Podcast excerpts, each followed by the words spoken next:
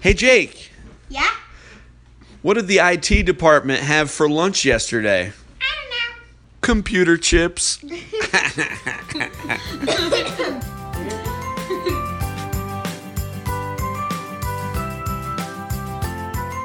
Hello, everyone, and welcome to Engage, a family gaming podcast. This is episode 165, and I am your host, Stephen Duetzmann. As always, this is the official video game and board game podcast for EngageFamilyGaming.com.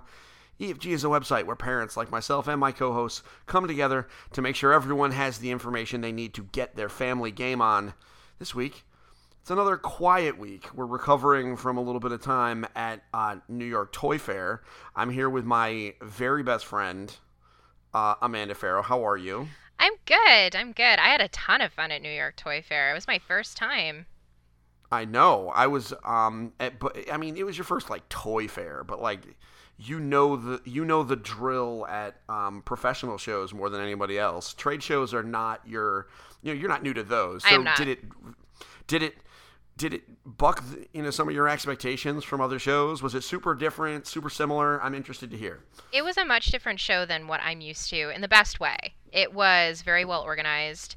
Um, it wasn't busy. It was definitely focused on. It was definitely focused on the on more professional angles, so it made it easy for me to move through appointments fairly quickly, and everything was very efficient and effective, and no one was like moving the press out of the way for an influencer or anything like that. And that happens a lot at places like um, at places like E3 and at PAX and stuff, where Sure. press will get bumped for influencers, and that's fine. That sometimes it's just the way it goes. It's just it was nice that as a member of the press, it was easier for me to to get through my interviews, and everybody was really excited uh, to talk to me. So that was great. I really enjoyed that. I enjoyed being like a mini celebrity. Yeah, they really. Um, I I'm with you on that. I mean, they really do. Um, outside of like a weird line at the beginning of the day, um, which I had never had uh, to get my press badge. Um, um, they really do make it a point. Like this is all about press, and it is all about buyers. Um, the only time I've ever in my, I think this is my fourth toy fair. I think maybe fifth. Um, the only time I've ever really been bumped was by Walmart. Because if Walmart comes in, you gonna get out of the way. yeah, number one, you're gonna get out of the way, and the large part of that is because there's like 50 of them. That's fair. They're like a lot of people with their personal assistants, you know, interns. I don't know, but there are people like pulling their luggage with the clipboards. Oh sure. and then a bunch of suits, and they just take over a booth, and you leave if you have an appointment, and Walmart just happens to walk by. You You're done. you just have to just leave, and I don't mind because I get it. Like that's Walmart Mm-hmm. yeah, for sure. especially at the smaller booths. Like if Walmart sees your stuff and wants it, that changes your life, especially if you're like a smaller inventor. So I get it. Yeah. Um. So we're gonna talk more about Toy Fair next week. Yes. Um. When Linda is back, we did uh, a brief, you know, 25 minute or so episode on the drive home. Um, we talked about Linda. Uh, we talked with Linda about her first uh, experience. This was her first, like, quote unquote, big convention as press um you know she uh we were we had exhibitor passes at the first pax unplugged and she's gone to like the boston festival of independent games but this was the first time where it was like all right it's time to you know it's time to gear up and uh you know go into the trenches. She did remarkably well. Um, she did not have uh, a panic attack or anything like that, and she um, kept me on task, which is remarkably difficult, as you have started to learn now that uh, now that we work together a little bit more. Um, um, so, um, before we get too much farther, I do want to say, um, not only are you one of my very best friends, but you are also the editor in chief of superparent.com and the mer- managing editor of gamedaily.biz. I don't want to neglect your titles. I'm okay. Um, uh, but oh, I- thank I mean, you. I oh I, I know, but I like to show respect. Like when the good doctor comes in, I always make sure to call her Doctor Cowart. Um, so I'm gonna, you know, I gotta show respect to your titles as well. I mean, if I can make up titles, I should at least give re- people who have real titles uh, the respect they deserve. So, um, because I should just give myself a new one every week. I think that sounds Um, wonderful. You can be the resident, um, resident chief creative ninja. Ooh, I'll be the chief creative ninja of Engage Family Gaming this week. Um, so, um, before we go too much farther, folks, you know, Amanda and I are having all the all sorts of good fun, but um, we want to get serious for a moment and thank you for listening. Um, we hope the games you've been playing have been great. I'll tell you what, I think I've been playing my game of the year this week, and we'll talk about that in a moment. Um, but we'd love for this podcast to be as interactive as possible. So please reach out to us either on social media, and we'll talk about our handles later on, or uh, reach out to Engage Family Gaming on Facebook at engagefamilygaming.com slash Facebook or facebook.com slash engagefamilygaming because we're fancy. Um, and send us a message and let us know your topic suggestions, your questions, your concerns. Maybe you want Amanda to take over for me. Who knows? um, like, just let us know. We will entertain any and all feedback. I'll be frank. Amanda doesn't have time to take over the show. She runs two websites and a Discord channel, and she's a mom. She doesn't have time for this. Um, I but- make time for this because it's Well, she- important. well, she makes time for, to, to sit and yammer with me, but to be in charge, no way. She doesn't want to have to deal with that. So, um, anyway, topic this week. This is about video games. Oh, yeah. Video game Um, time. So, it is video game time, um, and a lot happened um, since the last time we talked about video games. Funny thing, a whole lot happened then also. Um, there was a Nintendo Direct. Oh, there was a Nintendo Direct. and so we're going to talk a little bit about that. Um, I would like, uh, b- and um, another topic we're going to talk about. We didn't prep for this beforehand, but I would like to thoroughly debunk the scalebound shenanigans. Can we do that on the record? Yeah, yeah, we can. Yeah, we'll do that. We'll dedicate we'll dedicate a minute and a half um, to that because it's that easy. Um, and then um, you know maybe whatever else comes up because you know we're fun and like to talk about video games and we know things. Um, so, but before we do that, as is always the tradition, we're gonna go around the horn. Um, so. You played a video game. I watched it on Ready Player Mom, which is your stream on Mixer Tis um, which is every Friday. every Friday at 1:30 p.m. Eastern Time. It's called Ready Player Mom. It's on Mixer. If you're not familiar with what Mixer is, it's basically like Twitch, only Microsoft owns it. Um, and it has it's a different very features. friendly community, which is why I That is- prefer Mixer. I would. Th- that's the other piece. Everybody on there is nicer. I'm not sure specifically why, but it's but it's a thing. Tis. Um, and it has some other different features, uh, but it functions the same way. She gets on camera, she plays the games, and you can see her and the game she is playing, and she can talk. Um, and sometimes she responds. It depends on whether or not she looks at her second monitor. um, I say that as someone who is regularly in her uh, chat while she plays um, her games. I need to get So- my second monitor attached to the like attached to a, a thing on my wall so it can be right here instead of over over on the side somewhere where I have to crane my neck to look at it. I mean, if you're going to be streaming every week, maybe that's I mean, um. Wow, was that was that me being sassy? that's That okay. being I bring sassy. you, bring your shade. okay. I live for it. Yeah, yeah. Um. Okay. So, um. So you played a little game called Anthem, I sure did. which is which is like out kind of. By the time people are listening to this podcast, it will officially be out for everyone. Yes. But you were playing it on PC because you're fancy. yes, I'm super fancy on my super fancy Tell- gaming PC.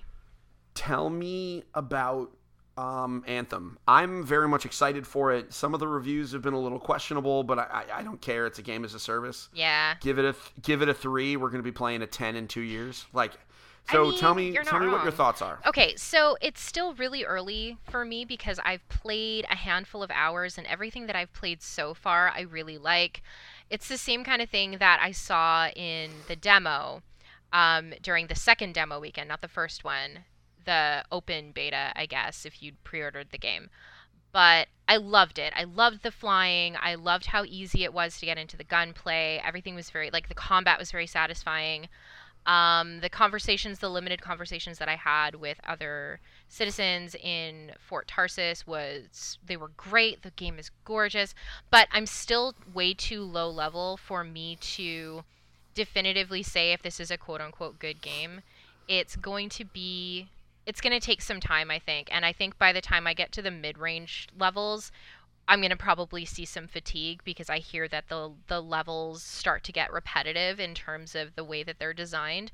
Like the level design themselves are great. Like that level design is excellent, but the kinds of levels that you're doing the kinds of missions that you're doing rather are really repetitive after a time they follow a very limited um, scope i guess so Sure. it's fun everything that i've played so far is fun. I really like it. I'm loving playing it with my partner mike.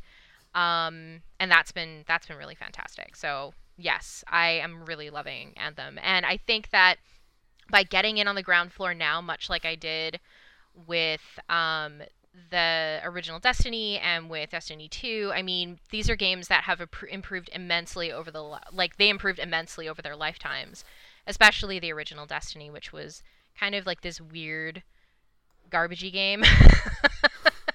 and it evolved into this really really immersive and beautiful world that had great storytelling and BioWare doesn't lack in storytelling in the same way that like Destiny and even De- I mean Destiny 2 was great when it first came out. It just became better and better as the the more more patches came out and now Destiny 2 Forsaken. So so yeah, it's a game as a service, man. I mean these these live games they change, they evolve, they grow. I mean, I'm I'm happy to take a chance on it. And that's just and that's partly because I'm a huge BioWare fan. Sure. I mean, for anyone, I mean, this is when I think about these games. You know, I played Destiny for a little bit too. Mhm. Um, you know, Destiny Two specifically. Um, shout out to Activision for um sending us the the the game. Um, they scared my wife by the way because they sent it in this giant box. She thought they gave us a PlayStation. I was like, honey, no, they didn't do that. Um, so um, it did come with a solar powered phone charger though. That was a little weird. That's kind of fun. Um, that looked like a rocket launcher because Destiny. Um, so um, I mean, I the, the the one thing that we that I have for perspective, and you have, I'm sure too, and that, that a lot of folks don't think about is like this model was really built by World of Warcraft. yeah, um, this loop is very was- similar. yeah. World of Warcraft was hot trash when it came out. Um, and It was fun hot no- trash, but it was hot trash. of course, and same as Destiny One, and same as the Division, and same as like these games are all they they're they're all like quote unquote good, right? They are. However, They're decent games. Mhm. But they have, but they are a shell of what they will become, and part of that's because when you're designing game and developing a game as a service, a game that's going to be around forever, theoretically, um, you're like the the that changes project management It does. um, because it takes the finished point and pushes it out to infinity because the game's never actually going to be finished. You're always going to be working on it. So that means there are systems that they're just going to that that are very easy to say, "Oh, it's fine. We're- We're not going to work on this now." Now, I mean, that's not.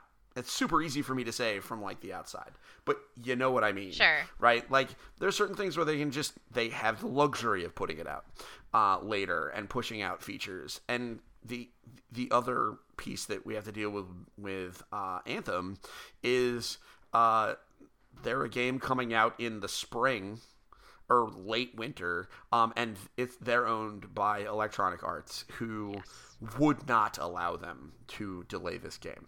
Th- This had to come out before the end of March, Yeah. so that we're getting what we're getting, um, and I think that's fine. You know, And I think that the way that they've structured monetization within the game, because this is a game that does have microtransactions for cosmetics only, it doesn't, you know, they didn't go the the Battlefront 2 original route where, yep, you know, it was it was going to affect gameplay. I think EA really did learn their lesson there, and I think BioWare really would have pushed back regardless. So these microtransactions are they're holistic and you don't need them. Like they're fun and cool and interesting, but you can also earn them. So and it rewards you for playing with your friends, which is great. So you earn gold for playing with your buddies and grouping up together and doing activities together in the game, including free play. So and that's like apparently the best place to to earn the the um, high level mats and the high level gear that you need in order to build the you know your best possible javelin. So obviously I'm nowhere near end game. I'm nowhere even near mid level at that like mid game at this point. Um, it's a lot of introductory stuff, but it's been it's been such a such a treat for me to go from really lukewarm on this game to not hype but really satisfied. Like I am satisfied with this game. I'm not critic I like I I'm not coming out and saying like critically this is an incredible game or anything like that because I'm not. I, I can't say that it's a live service. It needs like Mhm. Six months, and then I feel like I'll be able to have more of a more of an uh, an impression with what the game should be. And it was the same kind of thing with Star Wars: The Old Republic when it came out. I mean, Star Wars: The Old Repu- Republic when it came out was a great game.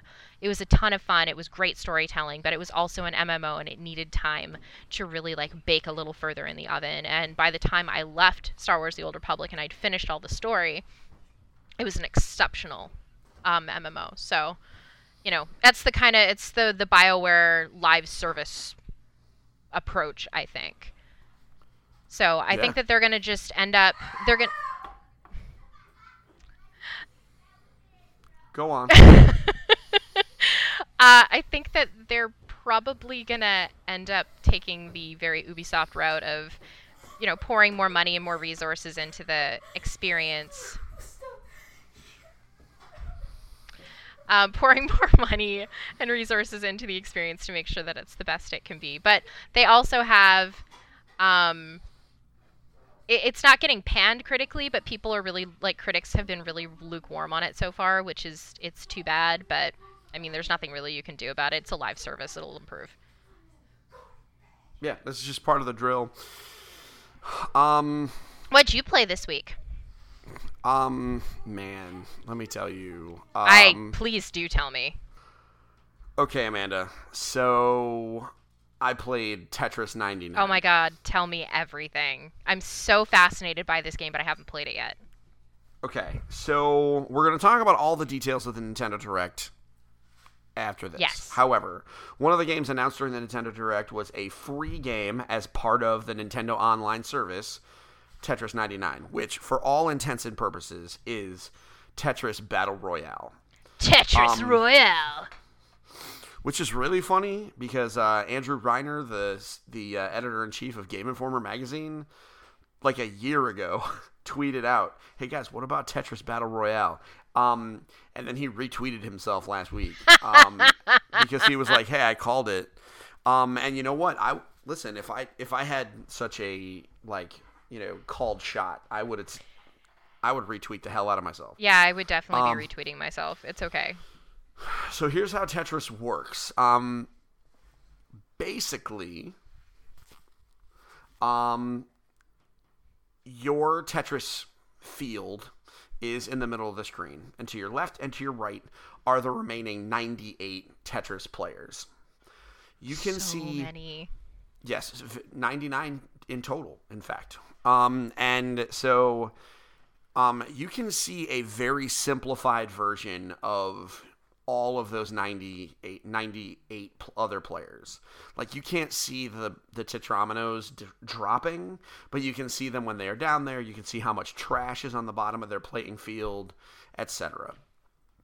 They also flash red when they are about to die Oh, so you can go pile on.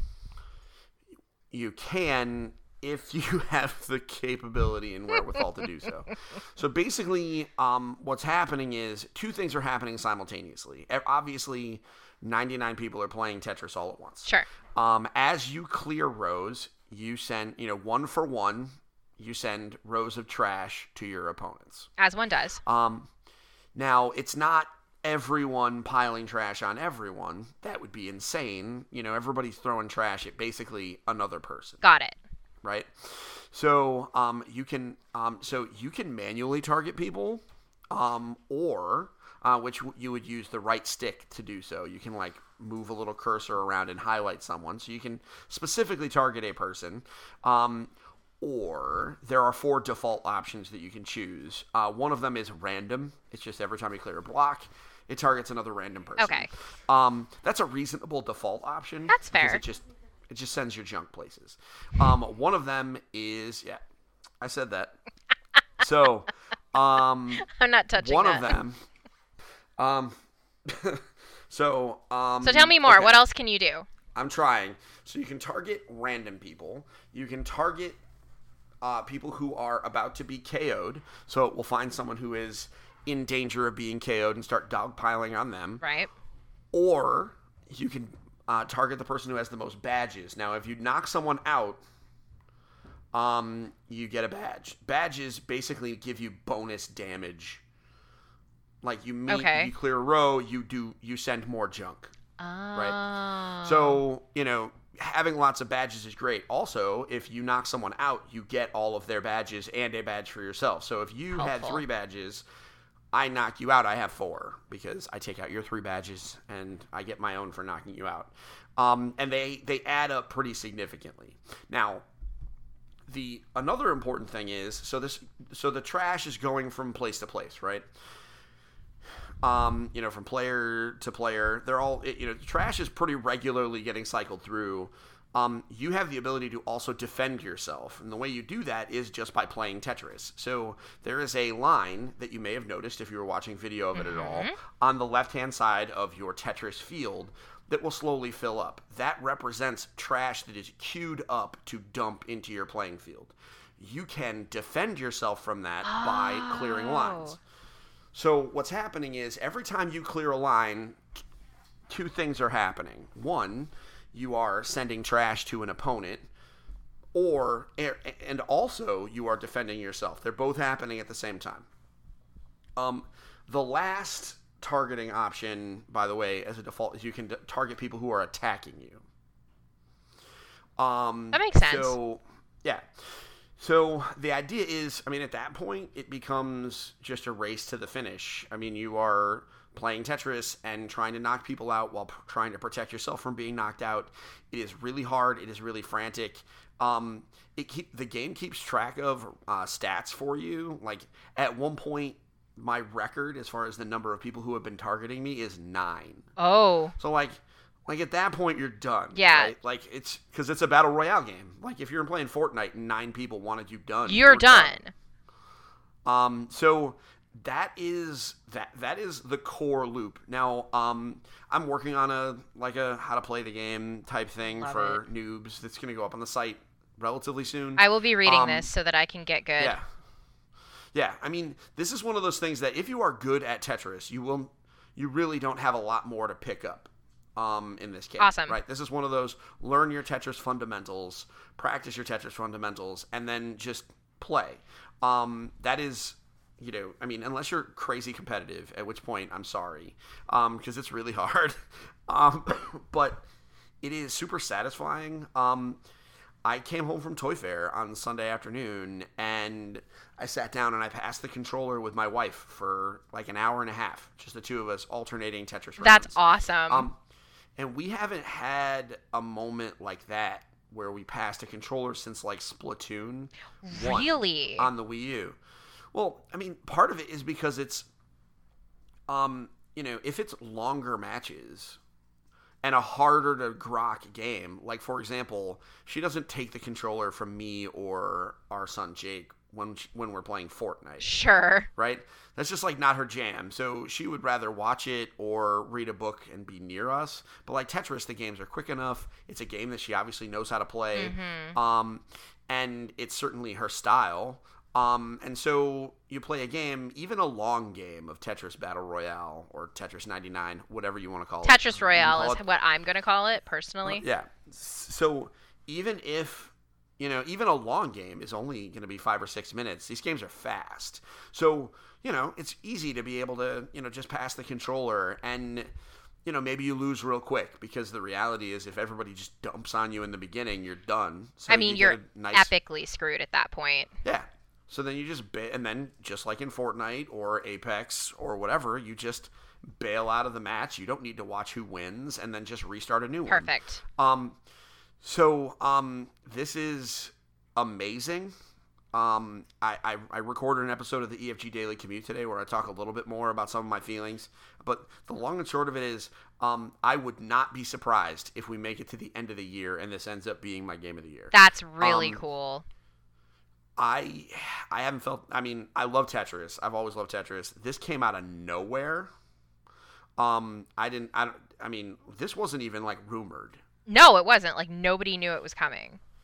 Um, and what I think is also quietly really cool about it is remember when they announced the Nintendo Online service and they said there were going to be quote unquote special offers? Yes. And everybody was like, LOL, what the hell does that mean? Yes. This is what that means. they just gave us. Tetris Battle Royale included. And if this is indicative of what we're going to get, I am in. I mean, Um, that's pretty frankly- rad, yeah. Tetris 99 is worth the price of admission by itself. So it's $20 to play Tetris 99 for a year. Oh, and by the way, you also get to play all your other Nintendo online games and also you get access to these NES games. I mean, who cares? If if they said that T- Tetris 99 was 20 bucks, I would have paid it without thinking about it. That's fair. So, um, so the fact that it comes with a year of an online service, and if they do this a couple of times a year, I mean, that, the value added on that is great. Yeah, Um, so, yeah, it's Tetris. that's I mean, great. how right? And it came out of freaking nowhere. It Um, really did. Which really, I mean, that's just it's not very often that you get like a really nice surprise. There's shadow drops. Like I mean, Apex. I'm sure there's, yeah, there's a lot of people who really love them some Apex. And to tell a very brief story, we're going to talk about this. I'm going to talk to my son about this, but um, my middle guy is um, he's talking like Apex Legends is taking over Fortnite for him. That's impressive. Um, yeah. Um, I mean, I think I'm sure that you know talk is cheap, and you know he can change. And realistically, you can play both. There's really nothing in the world that says you can't. True. Um, so yeah, this is this is just a weird couple of weeks full of shadow drops. Mm-hmm. Um, so yeah, if, if you have a Switch and you have already paid for the Nintendo Switch Online, I highly encourage you to download uh, Tetris 99. The other good news is it's such a small download size. This game is so tiny. This will just live on your Switch in perpetuity. It's not going to get in the way, no matter how small your hard, you know, your SD card is in it. Um, and you can just play. Love it. That's really great. I, that's that's heartening to me. I know that Mike was talking about Tetris 99, and I was like, that sounds like the most bonkers game ever. Um, I have it downloaded. I just haven't gotten around to playing it because I was also playing Yoshi's Crafted World instead. Ooh. All right, so now I need to hear about this. Uh, that was a good segue. It's like you're a professional. Can you tell me about Yoshi's Crafted World? Yes, as our final final little section of Around the Horn. Yes, because it was this was also a thing that came out, like the demo came out um, during hmm the Nintendo Direct. So, uh, Woolly Yoshi is 100% my jam. I really enjoyed the 3DS game. It was it was fantastic. Crafted World is that, but more polished, and it's Okay. also way easier.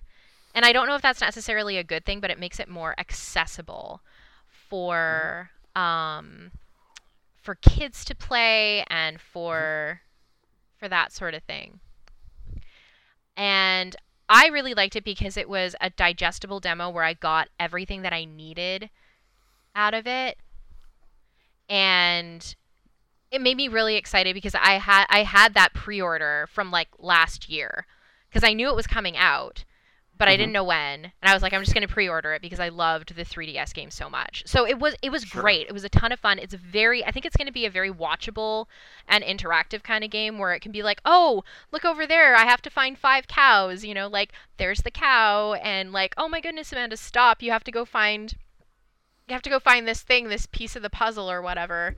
And yeah, so it's it's a relatively sizable demo, unfortunately. So um, if you have to choose between like Yoshi's Crafted World and Tetris 99, I don't know which one are you really into. Um, Yoshi's Crafted World is a very limited demo. Like the, you can't do too much. It's just one level, but it's well worth it if you're excited about the game already, or if you loved um, Yoshi's Woolly World. So I loved it. I played it on the plane coming back from San Francisco, and it was it was tons and tons of fun. Yeah, that's one of those games. Um, you know, we talk about like it being easy. Um, our community manager Jeff actually asked. He asked some of the same stuff. Um, you know, he he he asked me, you know, what I thought about, you know, some of the com- you know the complaints that he was hearing about it being easy. Um, and um, I I thought about it for a, a handful of seconds. Um, and then I was like, I don't care. No, I don't either. Um, I don't play Yoshi for like my hardcore like challenge, right? Like if Who I want like something, I I don't I don't know. Um, I think this like weird desire for everything to be hard.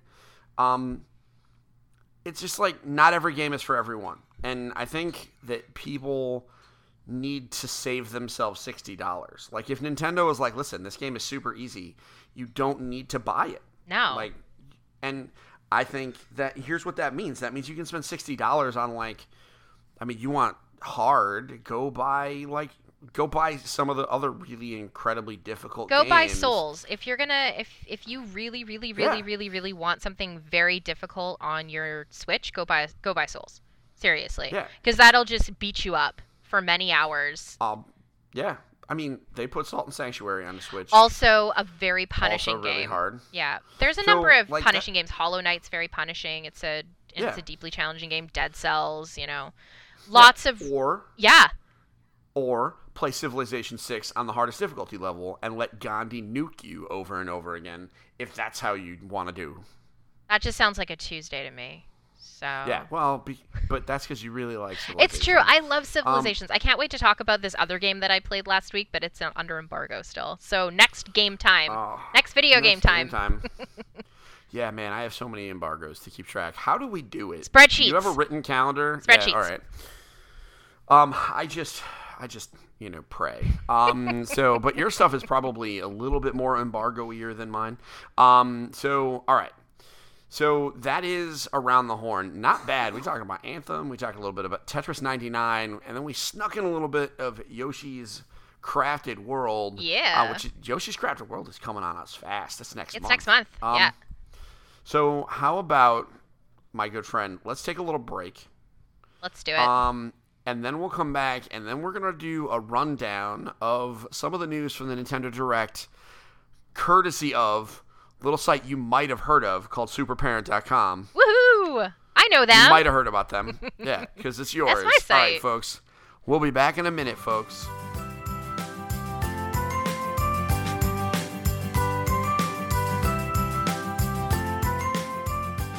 All right, and we are back. It's still Stephen. I'm still here with Amanda. It is still episode 165 Yeah. of Engage, a family gaming podcast. This week we're talking about video games. Before the break, we went through our, uh, we went around the horn, talked about some of our games. Um, now we're going to talk a little bit about some news. Um, specifically, um, we're going to talk about a Nintendo Direct that happened last week. Um, yeah, we is. Nintendo has gotten really good at just saying, by the way, direct tomorrow, deuces, and then just dropping a half hour to 45 minute long, really intense video on us. Um, and it's great. I love it. So I thought I would just, um, I went to a website that you may have heard of, Amanda. It's called superparent.com. I love that site. Don't you love that I sure do. Good. Yeah, you um so I'm just going to go right from the top and we're we'll talk very briefly about some of the games um and we'll go through some of what I think are the super relevant announcements. Um sound good? that sounds perfect. All right, so they opened it up with Super Mario Maker 2 and um I was so I I mean you, when you watched the video when I saw that, I was my initial reaction was, "Oh wow, Super Nintendo games on um, Nintendo Online." That's what I thought, it too originally. And then all of a sudden, he jumped over a thing, and I was like, "Oh, that's not in Super Mario World." No. Um, so um, Super Mario Maker 2, this was a great decision. I mean, finally they brought Super Mario Maker over, one of the best-selling games on the Wii U. Um, finally making its way. Great game you- on the DS as well.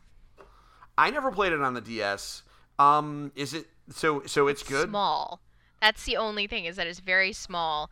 And my and my youngest son really really enjoyed playing Super Mario Maker on his 2DS, so his original uh, Nintendo 2DS. So he loved it. I am unbelievably psyched for this game for him specifically. It's not really a game that I would spend a ton of time in, but I can see the potential for creativity, for kids especially getting super into it and sharing levels and doing things that they do with like um oh my goodness, what is the game? Uh, Geometry Dash, I think. Geometry Dash is a mobile game that kids share levels with and stuff like that. And I think that this could be super cool and they'd be able to share levels with each other. So, yes, very, very cool game. Such a great Switch title. I'm supremely excited for my son, especially. I'm with you. Um, over time, because our Wii U is still plugged in. Um, Ours is actually, too. I mean, it's hard to justify unplugging it. I mean, it doesn't hurt that it has Netflix and a tablet, so it's like a backup. Um, Right. To the backup, to the backup, to the backup. But also, um, our daughter loves her some Super Mario Maker. She'll just sit there and just she'll just make a platform and have Mario jump on it and you know like it's it's kind of asinine stuff but the reality is it is Legos basically um Exactly.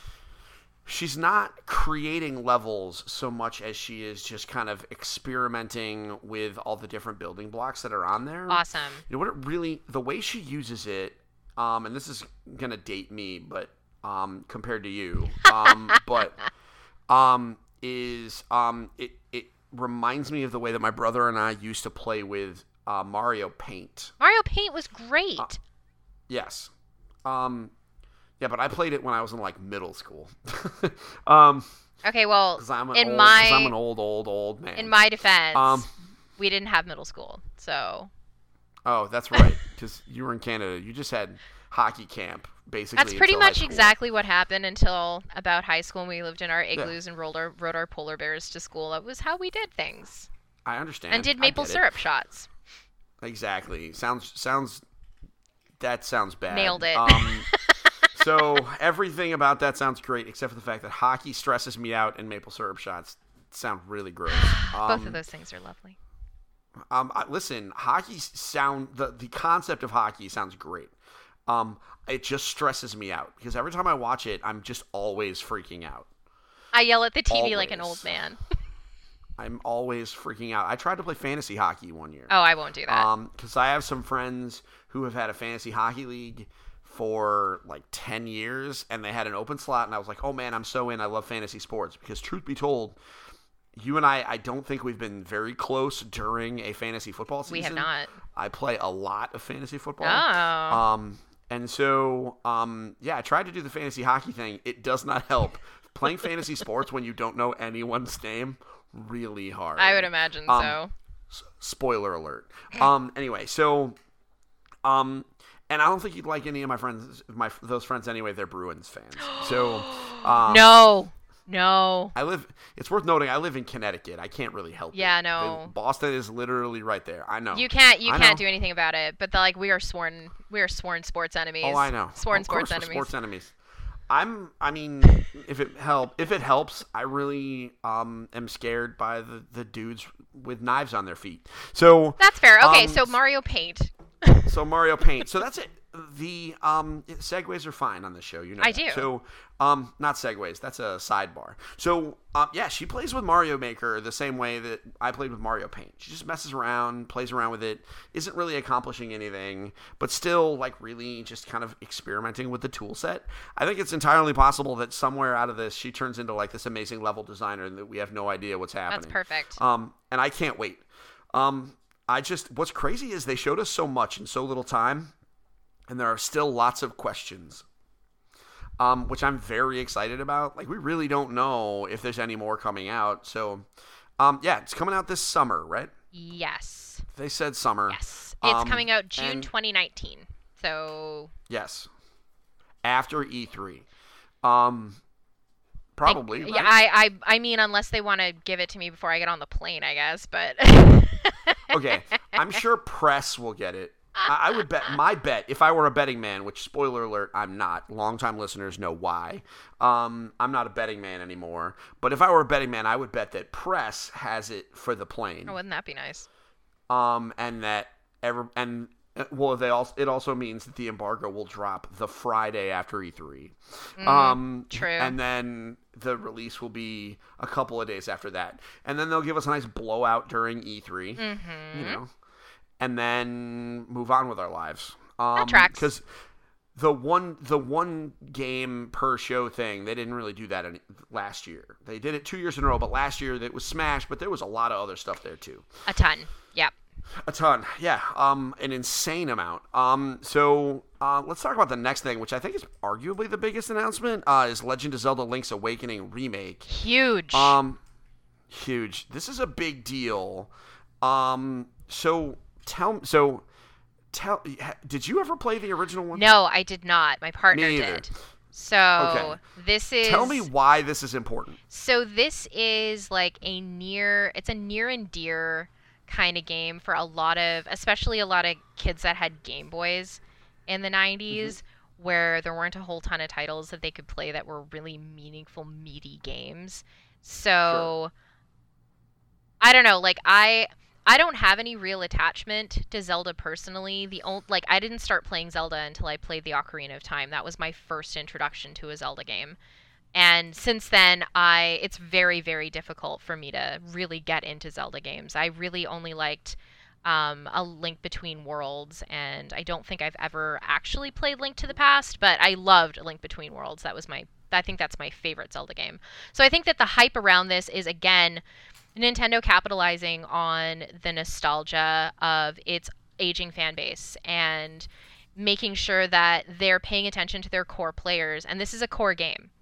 This isn't something that, you know, you would necessarily like just hand to a kid and be like, okay, go play Link's Awakening. Like it's going to be very challenging because it is an original it's a remake of one of one of the harder um Legend of Zelda games from what I'm told. Agreed.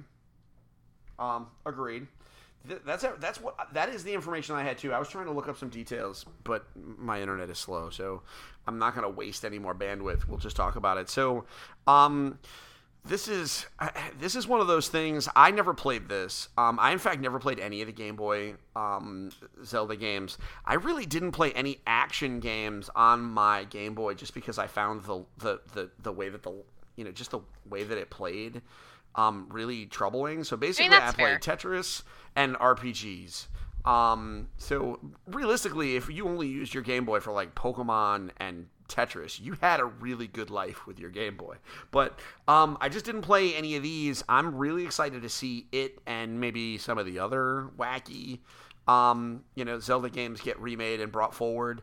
Um, if this is hopefully this is a trend. Um, I think it looks adorable. Um, my oldest son is a huge Zelda fan. He is hype as you could as hype as you could possibly imagine for this. Yeah, this is hard. This is not going to be easy. No. But you know what? He rolled he rolled credits on Breath of the Wild. I'll give him that. Maybe he can finish this. Um, and if he can't, then whatever. He'll. It's still fine. He'll pick it up when he's a little bit older or a little bit wiser, and it'll be fine. Yeah. Yeah, um, th- I think the biggest highlight here is the art style, which is really cute. Oh, it's so Um, cute. I love it. It really it reminds me of um it reminds me of Wind Waker, which was the GameCube Zelda game. yes. Which I also didn't play, but that's on my list to play because I hear it is a spectacular experience. Yes. All right. So if you're not gonna like Breath of the Wild because you're one of those people, I I tried Um, so hard. I it's have fine. It's fine. I've forgiven you. I tried so hard. I've forgive. I've forgiven you s- because you're Canadian. That's I'm, it. s- I'm If so bad. Canadian, I'm so bad at open world games. It's fine. It's fine. if you're not gonna like Breath of the Wild, then um then Wind Waker is an absolute must play because it's probably gonna be. I mean, Wind, Wind Waker is my number two. So Okay. I get into a lot of fights with people because for me, um, Link to the Past like really isn't even there for me. Um, you know, I played Link Between Worlds, really liked it. I Frankly, if you like Link Between. Worlds, if you like Link Between Worlds, Link Link to the Past is arguably the same game. It's just it's more linear. Mm. Um, they're both great games. I mean, uh, here's the thing: a bad Zelda game is still really darn good. I mean, that's fair. That's So, unless I it's mean- two. I hear two is the one that everybody dislikes with a Um, brutal vehemence. Not every, not everybody, but it definitely is very different. Um, and so I would actually, th- I would love them to remake too. Um, Ooh, that's a zesty take. I think, I think that has some of the biggest. I, well, I mean, I think that has some of the most potential Mm. for like recapturing the audience. Like, take the basic core concepts and really go for it. okay. Um, what I really want them to do is do um, is take the Satellaview, um, the the the thing that they put in Japan, which is Legend of Zelda One with Link to the Past graphics, more or less, um, and bring and just make that and let us play it. Um, I don't know why they haven't done that. Um, but I think two has a lot of potential. Okay. Like it's not, it is not my favorite. However, it's a blank, it's an almost blank canvas because it was, you know, like a really ambitious NES game. Like there's lots of room to fix that. But in the meantime, we all get to look forward to Legend of Zelda: Link's Awakening later on in 2019. Absolutely. So there is no there's no release date yet, but on Super Parent, what we are saying is if you did love the open 3D world of The Legend of Zelda: Breath of the Wild, this is your chance to try Zelda in 2D on a modern Correct. console. So it's Agreed. it's definitely, if nothing else, it's definitely worth taking a look at. Going and looking at the trailer, I think, could get you incredibly hype. It's what got me incredibly hype. Um, and I, like I said, I don't have any particular connection to Zelda, and I was like, I'll play this. This looks great. It's absolutely gorgeous. I love it. Mm-hmm. Um, so next, um, we'll ignore Tetris 99. I want to. The next thing I want to talk about, because, and I'm sure you're looking at the list too, because it's your website. Um, is. I want to talk about easily the most. Th- this game is going to be the most underappreciated game that they announced. Um, Disney Tsum Festival. It looks, This game oh my goodness, this game. Okay. Okay. I'm glad that you and I are maybe even on the same page. Like, I don't think that this is going to be a 10 out of 10 No. game of the year thing. No. But you know what this is going to be? This is going to be a really awesome 7 Mm-hmm. that is going to make a bunch of really little kids. Oh, it's going to make a billion dollars. So much money. And it's going to make, you know what this is going to do? This is like a bunch of like seven and eight year old girls, like really having an amazing Perfect. Christmas. Absolutely. It's going to Um, be so great for them. The Disney Tsum Tsum festivals, they like the Tsum Tsums themselves. I Vivi has a couple of them. She loves them. Oh, yeah. And like I I'm hype because this is definitely the kind of game that I would have loved to play if I were, you know, like 8 year 8 9 year old Amanda would really enjoy playing when she wasn't, you know, watching the X-Files.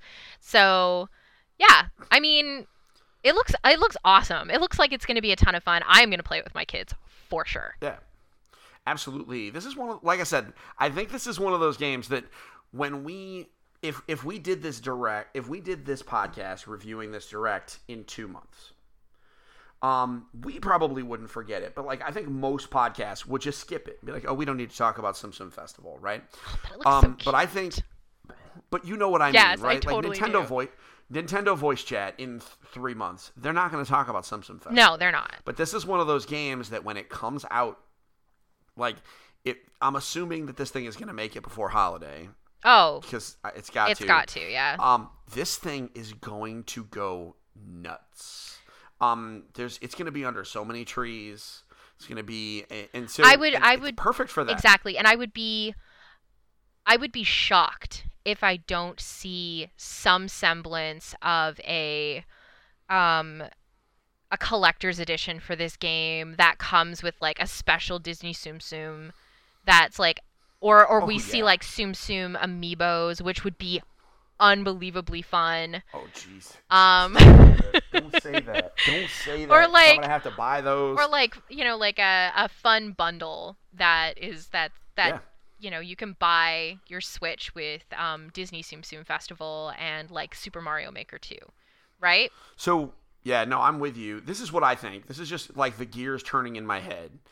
Um, if it's coming out in time for holiday, Mm-hmm.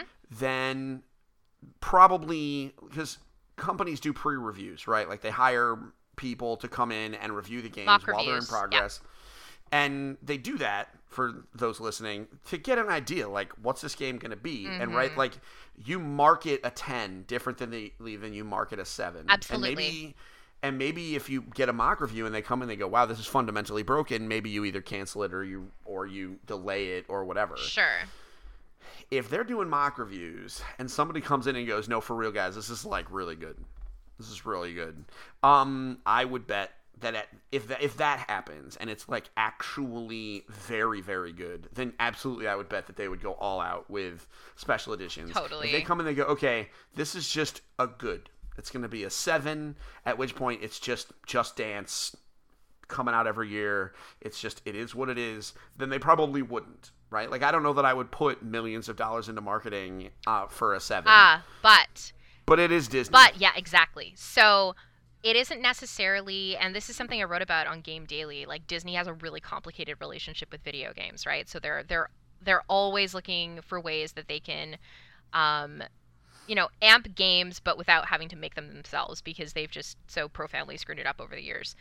And I think that what could we could see, if nothing else, is an another influx of Tsum Tsum collectibles that come out of Tsum Tsum Festival, and that's where we'll see that cross branding and that cross promotion, I dig that. or co-branding and that cross promotion that um, you know could show up as amiibos. If nothing else, I think amiibos are probably going to be, you know, I think I think yeah, a Tsum Tsum amiibo, not uh, not impossible to imagine. Also, nor is a Mario Tsum hard to imagine either. how cute would that be? Yeah, if it was like Mario, Luigi, Princess, and Toad, just those four. That'd be kind of great. Literally, if they put those out, They'd be sold you- immediately. th- yeah. They'd be so, gone. Um, yeah. So again, my prediction: this is going to be the most overlooked game. But if so, if we were playing like fantasy Nintendo Direct, this would be my number one pick. Yeah. I'm not even lying. Yeah, Like, it's this gonna is print one of those things. Yeah, it's gonna be great. Um, next, how about some updates to Captain Toad Treasure Tracker? Are you a Captain Toad? Are you a Captain Toad girl? I love this game. I reviewed it for Super Parent and I played it on Ready Player Mom. I've done a first I've done like a let's play with it. I adore this game. I missed it because I didn't have a Wii U until I moved to New Jersey. So I, I, I slept on this game entirely. So when it came to Switch, I was so excited because I was finally going to be able to play this incredible puzzle game that people talked about from the last Nintendo generation that I missed out on. I wasn't going to be able to play it. So, yes, I love Captain Toad Treasure Tracker. So, I mean, all, right now, if you own it, then you can play it two-player cooperative, which is way cool. Mm-hmm. That's so great. I, mean. I love two-player. I love two-player cooperative games. Same. Mm-hmm. Um, and so that's right now. Um, and down the line, they are adding a. Um, they're adding new levels. They are. and new challenges. Which I mean, who would have? All right, if you would have told me that if if you had come up to me a month ago and told me that Captain Toad Treasure Tracker was going to get DLC on the Switch before Mario Odyssey, I would have told you that you were stoned out of your minds. Um, but here we are. We live in that world where Captain Toad is getting uh, DLC. We don't know how expensive it's going to be. We don't really know how elaborate it's going to be. But um, here we are. We're getting it, and they're going to. That, that, it, it's going to happen, and and you're going to play it. I am 100% going to play it. Like that's not even a Um, not even a guess. So some of the other stuff they talked about. Um, they did do a super blowout for Fire Emblem Three Houses. Mm-hmm. Not so much for our audience, but for those that are super into strategy games, it's basically Harry Potter. It's going to be great. It's going to be Of course, it's great. going to be great. I didn't deny that at all, but I'm asking. so this is basically Harry Potter. It kind of is, yeah. It's like Harry Potter ended up having a mashup with Fire Emblem, and that ended up having a mashup with like some kind of hero based with like Heroes of Might and Magic in this in some weird bizarre way. I don't even And know. I'm here for I it. I love it. I think it's a great concept. I'm jazzed as heck for it. Yeah, no, I'm absolutely in. Um, so that's coming out this July. Yes. Um, which is right around. You know what? I mean, listen. Last year, you know, what came out in July is Octopath Traveler. So if Nintendo's just gonna like, hey, let's just drop an RPG on you in the middle of the summer, that sounds great to me. I'm in. I don't like going outside in the heat. No one does. So I will gladly play Fire Emblem. My only issue is I am terrible at video games, and Fire Emblem traditionally is very hard. is a very hard game. Yes. So um, I'm waiting to find out exactly how hard it is. Um, most notably, I want to know if they continue with the trend of giving you a mode where your characters don't die if they die. If they don't die when they, They die, they will. They will definitely do that cuz I If- I always play that too where I I play on not like newbie mode, but I play on a mode where I can enjoy the story and if I end up, you know, like losing a battle, I don't lose my people. Yeah, yeah. Well, I mean, as your girl Brittany says, I want to play it on baby ass baby mode. That's what I want. I mean, I Um, want to see that story, son. I don't care about Yeah. playing it on hardcore mode. What do I care? Who am I what do- who, who do I have to prove things to? I'm not an influencer. I'm not a streamer. I have. I'm yeah. I, you know what? I might stream it on baby mode because that's hilarious to me. Um, but yeah, so it's coming out July 26th. I am. I mean, it looks pretty. If nothing else, It looks um, really look it up on. YouTube and look at it. It's very cool. Nice fantasy art. Mhm. Um, just kind of going down some of the other stuff. Um, there there was some grown up stuff that they brought up that we'll just kind of skip, skip entirely. Um, yo, how about Dragon Quest Builders? Are you a Dragon Quest Builders girl? So, I've seen Dragon Quest Builders. We have it. We've got it on PlayStation 4. Gabriel tried play. So my my youngest son ended up trying to play it a number of years ago. I think it was 2 or 3 years ago, back when it 1st came out. And he wasn't a great reader back then. He was just learning how to read. So he wasn't super into it. Um, that was I think the Okay. first game yeah, I think that was his first foray into playing a game that was a little bit more complex than than say Minecraft. So I don't know, like it's a neat concept. I think that Dragon Quest is a cool world. Um, I don't know if it's necessarily the game for me. I just want more Dark Cloud, and that it's like it scratches that this dark. is as close as you're gonna get. yeah, and that scratches that Dark Cloud itch because I'm never gonna get a Dark Cloud game again. Um, Well, all right. Wait, Dark Cloud is who? Who makes that? that's a good question. I actually don't remember off the top of my head. I think it might be Namco. Are th- are they doing something? All right. So wait, let's Google it. Google I- who made Dark Cloud. Uh, or are you googling? I it? am. I got you. Uh, it's level five.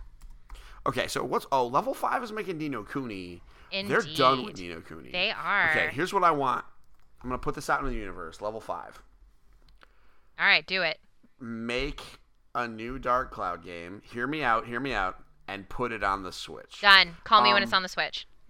Because for real, you'll make a lot of dollars. I will give them. I will give them all my dollars. No, you won't. I'll give them some of You're a my dollars. responsible adult. You'll give them. An, you'll give them Adequate dollars. the amount of your dollars equivalent to the purchase of perhaps a special edition of their game. Adequate dollars. adequate dollars, an appropriate number of dollars. Um, so it, it's because when we say we'll give them all of our dollars, it's different than when a ten-year-old does it. yes, that's You true. know? Yes, that's very It's like true. if a ten-year-old is like, "I will totally give you All my of dollars. my dollars and a few V bucks that I got lying around." It's very different. very, very than different. when two adults do it. So, um, okay. yeah, I don't know why. So Dragon Quest Builders, we are we have the first one. We played it. Um, my oldest enjoyed it. I bought it on PS4 Mm-hmm. um, because that's where it was. Um, we're kind of looking forward to two. I like the two-player co-op idea. Um, Two-player co-op is just it perfect. It's just such a great, such a great accessible way to play a game. Period. Yeah. But I really just Um, want Dark so- Cloud Three. Like that's all I want. And I think that Yeah, this will scratch my. Dark Cloud itch, but nothing's really gonna make it go away until they make Yeah, me it's a not gonna. until they make me a Dark Cloud game. You know? Stop making yokai. Stop making yokai games and just make me a Dark Cloud game. like how hard is this? Yeah, I mean, well, Yokai Watch isn't doing all that great, unfortunately. They have so. so many Uh. planned though. Oh my goodness. Well, yeah, well, everybody's got a plan. Everyone's got a plan until you get punched in the face. Um, so wrong, they. though. How about this? They, I'm not wrong. It- fun fact: I'm not wrong often, but when I'm wrong, I'm catastrophically wrong. That's the difference. So, um, to go down some of the other announcements, uh, they did shadow drop Final Fantasy IX, and it is now the highest-selling game on the Nintendo eShop. Which is unbelievably fantastic because what a great game. Facts, facts. Um, I've actually never gotten all the way through it. Neither have I. Um, so hard. part of that's because it part of that's just because it came out at a really weird time um but it's on switch so i you better believe i will have it um and they also announced final fantasy VII is coming out in march um sure and then final fantasy X is the, where it really happens for me that's in april i'll be buying that i've already told my family i'm buying that um, They're gonna wave bye-bye to you. Yeah, they're Bye-bye, really confused because I own it on. I bought the I bought the 10 and 10 2 special edition on PS4. I own it on PS2. Um, I'm gonna buy it on the Switch. I'm, I already told them I'm buying it on every system it's ever on. Um, Yeah, Final Fantasy 10 is my favorite Final Fantasy game. Full stop. Um, it's not the best so- Final Fantasy game, but it is the most charming Final Fantasy game. And I, think- cosplayed okay. as Lulu a couple of Oh, well, years ago. That doesn't surprise me in the least. Um, okay, so, and I mean that as a cool. compliment. Um, so, So I love Final Fantasy X as well, and 10 too. Man, those dress spheres though, I don't care what anybody says. It's such a brilliant way of using a level up scheme. I love it. Yeah. Um. Realistically, if they had called the dress spheres job spheres, no one would have minded.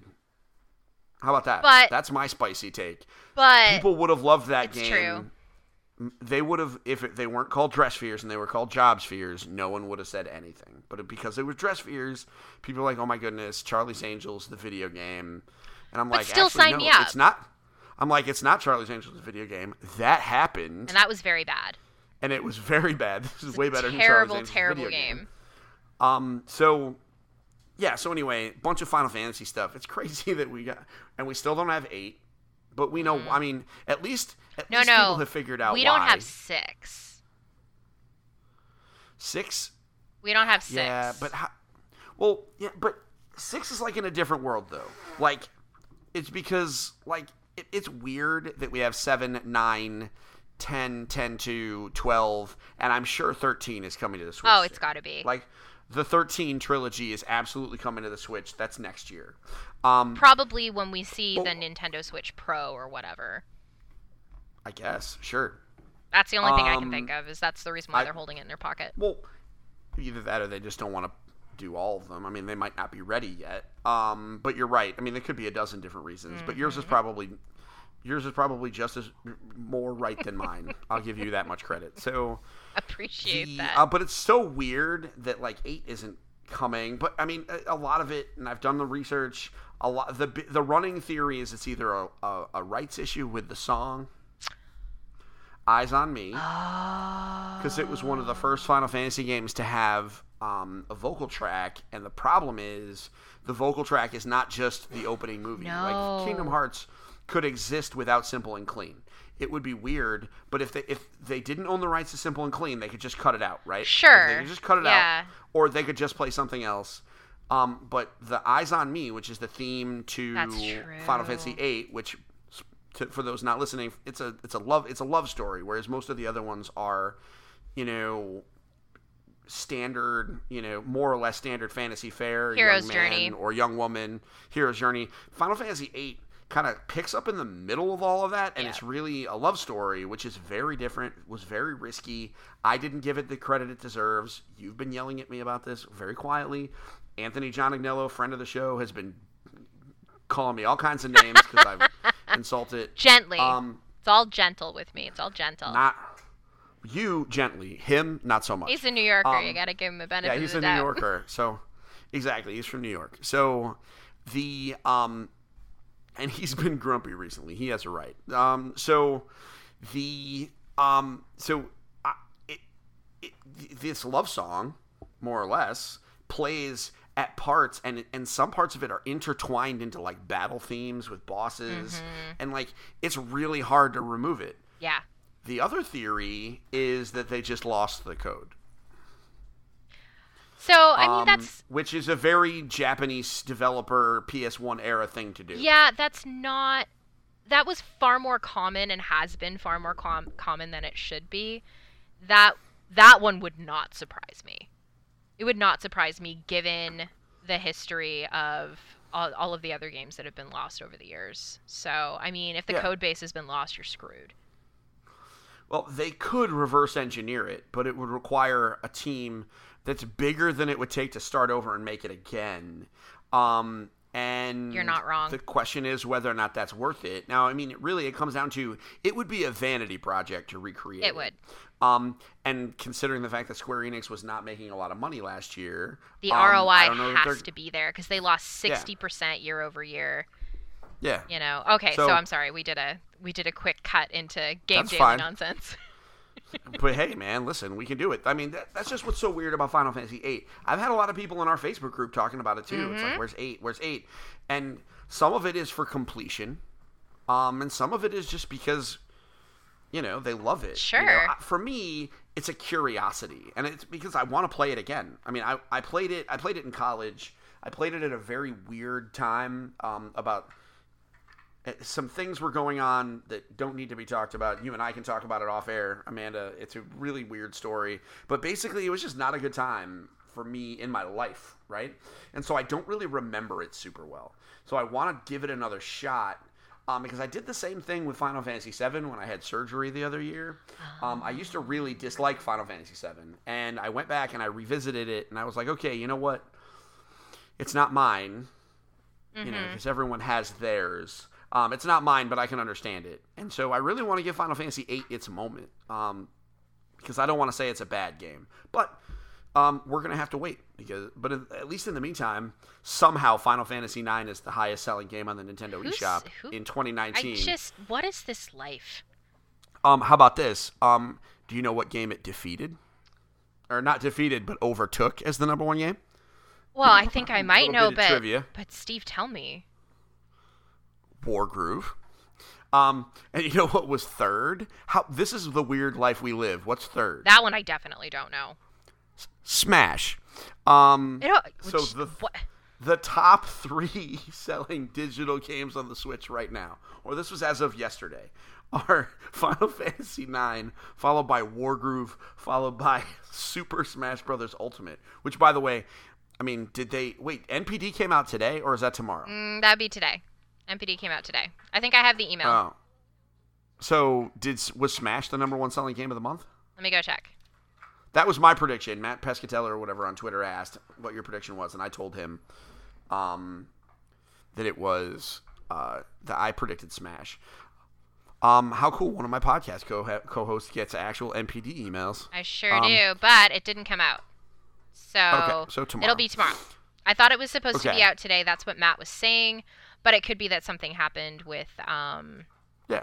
just with their stuff. So, all good. So last thing we can talk about because a lot of rated M stuff, a lot of things with ambiguous uh, ESRB ratings. So we'll like Astral like. Chain because we're not sure. like Astral Chain. Yeah, exactly. Um, Astral Chain is just weird. Listen, guys, the trailer is fine. If you want to see some weird stuff, go go Google up Astral Chain on YouTube. it looks like Um, weird mech nonsense, but I'm kind of in, I'm kind of into it. Listen, I love me some weird mech nonsense. Um, I I was given permission to buy Transformers shoes, um, Perfect. by the general. Um, so I can't really get mad. Um, but still, we're gonna leave it from now. When it come, if it turns out that it's rated T for teen, we will We'll definitely talk it. about it. So, um, but I do want to talk, um, about one last thing. Where is it? Let's talk about Marvel Ultimate Alliance three, um, we? because that's coming out this summer. This game is going to be so stupid in all the best ways. Um, they confirmed the the only real new news we have is that it's coming out this summer, which is I think we kind of knew that, but at least we have some confirmation. We know for a fact that there are characters from the Avengers, the X Men, the Defenders, and the Guardians of the Galaxy, um, which pretty much covers the entire Marvel universe. does. because at the end of the day, everyone is either an Avenger or an X Man, um, or a Guardian. or a Guardian. The Guardians are getting big They are. also. Um, but they also made very certain to show us one Captain Marvel, um, which makes sense. Movie tie-in. How to make a how to make a non-movie tie-in game a movie tie-in game. At Um, least it's not a licensed use- game. Thank goodness. So, um, this game is going to be really stupid in all the right ways. Uh, it features up to four-player local co-op. Perfection. Utter complete perfection. I perfection. cannot wait to play through this campaign with my kids. Um, here's what I am hoping. This is what will make this game perfect for me. Number one, they haven't shown me Vision yet, but he ne- he will be. He's an Avenger from the movies, so obviously Vision will be in it. Um, but what's more important to me is Moon Knight. If Moon Knight is in this, Oh. perfect game, perfect game. Who, what character needs to be in this game for you? Are they or and are they already in it? Uh, I don't think that it's necessarily about the characters for me. For me, it's about the gameplay because the original Marvel Ultimate Alliance was just an unbelievable, enjoyable romp, and I have such great memories playing this game with my brother and with my dad that Sure. I get to share that with my partner and I get to share that with my kids. That's what I'm most looking forward to. Is I'm not necessarily worried about like is my favorite character in there because I'm not a huge comic book nerd anymore. I mean, if Sure, Storm's fair. there again, awesome because I love Storm. I think she was in one of the two trailers. I yeah, I think so so I think Storm is in there. Also, how can you put the X Men in and not You- Storm? it's just not possible. Anyway, I'd be interested to see what Storm's character looks like um, in the game instead of like yeah, not. which model they yeah, use. which model they end up using, which version of Storm. She's my favorite. I played. I think I played as her a lot in the original Marvel Ultimate Alliance. Sure. She was great. great powers, really great synergy with with other characters. So that's what I'm most looking forward to is being able to not just recapture what it felt like to play this game when I was a teenager, but to be able to bring this game to my kids and be like, "Hey, you guys have been watching the Marvel movies with us. You guys have a connection to these comic book characters that maybe I didn't at this age. How great is it that we get to hang out and sit around on the couch and play this game together. Like four players. Four players. Um, can we can we play co-op together at one point? Oh, that is happening. We are going to stream it. It's going to be amazing. Sure, sure, we can do that. Um, I'll participate in Ready Player Mom. Do it. I love having Um, guests on Ready be- Player Mom. That'll be fine. Um, so yeah, I mean, how about this? We there's stuff, there's a bunch of stuff we skipped, and we've been going well beyond our time. We gotta have yeah. Um, this was a really, really action-packed direct. Um, and we didn't talk about Nintendo, everything. and we didn't talk about everything. Um, that's just some of it. Not so much for the families. Um, but this is this is a great year for Nintendo. It is. Um, that's the closing point. Like Nintendo is absolutely killing it. Um, and how about this? Um, we now we didn't talk about everything, but you know some things that we left off that we didn't skip because of course we didn't skip them.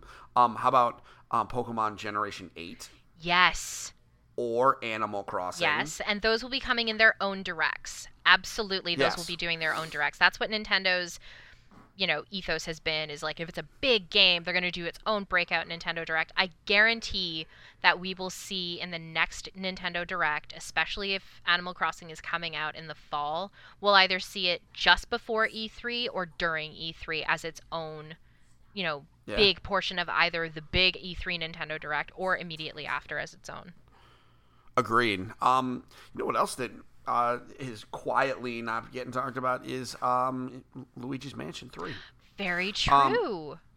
So it's really interesting that like they they blew the roof off the doors like crazy, and they didn't even bring out the big guns. Like these are all everything we talked about are you know we talked about a lot of great games that are really cool are going to be a, they're going to be the centerpiece of some families gaming for the rest of the year and we didn't even talk about the games that are actually They're no, flagship games. yeah, we can. Luigi's Mansion Three, w- we'll see. But realistically, Animal Crossing and Pokemon are game of the year for some people. Yep, you know, maybe is. not. So that's gonna be, and we we haven't even started the Pokemon hype cycle. Like the fact that like you know when they talk about the starters and their evolutions and the region and they start revealing more pokemon like they haven't even started that marketing cycle it's absolutely nuts um i thought i thought for sure but realistically the pokemon company does their own thing they could do a pokemon direct next week and we'd have to do an emergency episode We would. I um, would do this gladly. just, just us of just just freaking it out screaming into our microphones It'd So, be like Kingdom um, Hearts 3 all over again. It'd be like that, only like this time, like our children would be involved. It would be. because it'd just be a lot of yelling. So much yelling. So, um, we were gonna debunk the Scalebound thing, but let's just rather than go into the details, let's just say if you're listening to this and you read somewhere on Facebook that Scalebound is coming to the Nintendo Switch, they're wrong. It is not, as a matter of fact. It is. unless, It is, not, it is in fact not. un- Without shenanigans, barring shenanigans. barring actual, you know, like the trademark being sold or, or whatever being picked up legally. You can't just like, oh my goodness, the trademark lapsed and therefore I have it. Well, no, that's that's not how law works. So Yeah. that's not how IP law works. Um, I'm not an expert by any stretch of the imagination. That's why I have so many lawyers in my back pocket that I get comments from for Game Daily. But Scalebound, for those of you that don't know, was supposed to be an Xbox One exclusive, and it was canceled in 2017. So there have been rumors about it coming back for the Nintendo Switch. But maybe we can just pay attention to Astral Chain instead. Yeah, I mean, yeah. That's kind of how I'm feeling about the whole thing. It's like, did you guys just not see Astral Chain? Like, why are you looking for Scalebound when Astral Chain is literally right there? Also like man listen i want to play it too but like sometimes things just gotta die also it could just turn out that it wasn't also- very, it wasn't a very good game. It wasn't very fun. It's okay. yeah uh it microsoft wouldn't have canceled it if it was good they just put out crackdown 3 okay I have Shots literally fired? nothing. Was that I have fired? literally nothing to say about this because I Was that shots No. fired? That was shots. That was a little bit of shots. no, fired I don't think so. I think that Oh. I just don't. I'm not the I'm not the person to talk to talk to about Crackdown because I just don't know the game at all. Yeah. Um. Well, I trust the people that reviewed it, and they all said in general that it wasn't all that great, and so. It's Listen, it's it- stupid fun, but that's it. But that's it. Yeah, and Scalebound was supposed to be something a little bit more than that. Yeah. So, folks, all right, everybody, this has been episode 165 of Engage, a family gaming podcast. I hope you enjoyed listening as much as Amanda and I enjoyed recording it. Mainly because that would be a, that means you enjoyed it an awful lot. Um, we are going to be back next week to talk about board games. Specifically, I think we're going to wrap up a little bit um, and have a more detailed discussion about some of the stuff that we played and saw at New York Toy Fair. Um, I'm hoping maybe some embargoes will lift because man, some of the embargoes that I that I'm sitting behind, I would love to be able to talk about these things, but maybe not. I don't know. We'll give it a couple of weeks to percolate. Yeah. Um, but in the meantime, I need you to do me a favor. I have two asks, and that's it.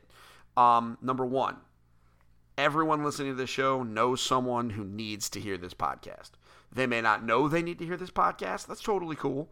Um, the favor that I am asking is that you put a link to this podcast in front of them. Send them smoke signals, text them, write it on a note. I don't know. Just do it. Get it in front of them because a bigger audience means more access for us, which means a better show for you. Um, my last one, and this is actually a big one, um, is if you don't know anyone who do who uh, needs to hear this podcast.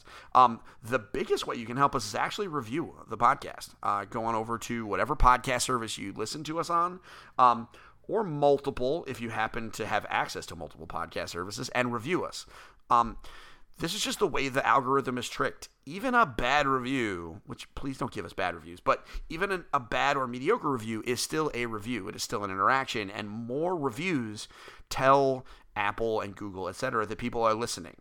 Um, which means they will recommend us to more people. True. Um, which again, bigger audience means more access, which means bigger stuff. Um, we'd love to get some crazy guests on here, but Amanda can only do so much without us having a giant audience. So help us out here. You know, it's like true. you know, I mean, who knows what we could get, what we could do. So I do hope that you guys have a wonderful week. We're gonna see you next week, like I said, for board game time. But until then, don't forget to get your family game on. We'll see you next week. Bye. Bye.